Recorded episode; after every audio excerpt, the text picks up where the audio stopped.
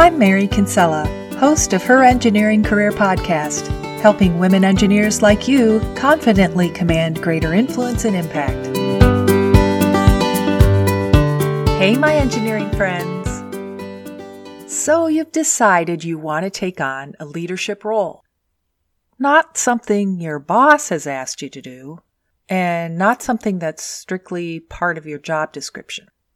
Instead, You've discovered a task that needs to be done, a task that benefits your organization and serves your customer, something no one else is taking on, but aligns with your strengths and passion. It's a great opportunity for you to lead, but it doesn't come with any official authority. How will you get the job done? You're listening to episode 98 the full transcript is available at herengineeringcareer.com slash 98. There are lots of opportunities to lead without being in the management ranks or having position power. You can lead teams, special tasks, or new technical initiatives. You can explore new product or process ideas. You can run an interest group or a cross-functional project. Someone you don't report to may ask you to lead an activity, or you may just choose to head up an activity that aligns with your energetic center and the organization's mission. Positions in the management chain are scarce. So if you want to make an impact, the way to get this kind of leadership experience is to look for or even create these kinds of roles. The challenge is that the people who can help you accomplish your task, the people you want on your team, don't work for you. They're not under your control. You don't have authority over them. And people put priority on what their bosses ask them to do. What you're asking them to do is going to be low on their priority list. So how do you get people to recognize you as a leader? How do you get people to join your team? How do you get people engaged and eager to contribute? Well, here's the thing. Authority and position don't automatically imply good leadership. You have to earn your good leader stripes, whether or not you have authority or position. And the way you earn your stripes is through learning and practice, through trial and error. You don't know all the best practices when you start out. You build skills as you gain experience. You're on a journey to becoming a good engineering leader. So a few insights may be helpful to you as you make this journey.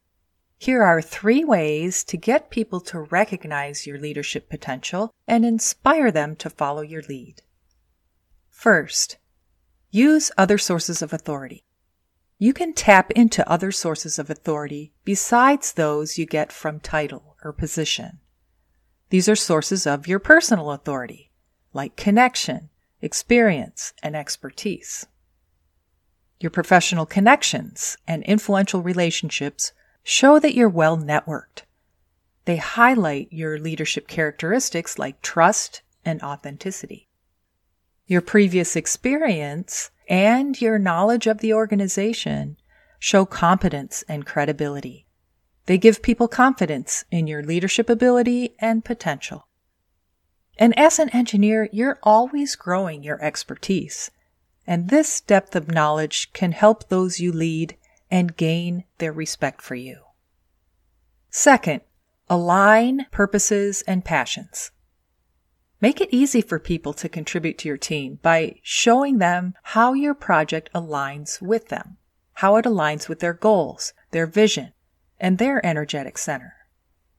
Appeal to their strengths and passions. Show the potential impact of your project outcomes and show how each person can have influence and make a contribution. Emphasize the benefits to them, the returns on their investment, like visibility and collaborative connections, perhaps authorship or the potential for follow on funding, experience that leads to advancement, and third, be in charge. Take on that role of leader. Lead as if you do have the title. Instead of what's under your control, Focus on the impact you want to make. Part of being in charge is serving your people through gratitude and respect, being authentic, and earning their trust. Report back to their bosses on how they're contributing to the project's success and voice your appreciation for their involvement and support. People like having that sense that you know what you're talking about. They want to see that you're in charge and you own the project. And they like to see that you care about them that you appreciate their capabilities and efforts. Good for you for grabbing the opportunity and taking the lead. Challenges like this are a great way to propel your engineering career. You'll learn so much about collaborating, motivating people, and guiding your team. And you'll hone those leadership characteristics that get you noticed and moving upward in your engineering career. Next time on Her Engineering Career Podcast, our topic is getting out of a bad job situation. How letting go of a bad job will boost your engineering career. Be sure to join me for episode 99. Thanks for listening. That's our show for this week. Please help other women engineers by sharing this podcast on social media, rate it five stars, and give it a nice review.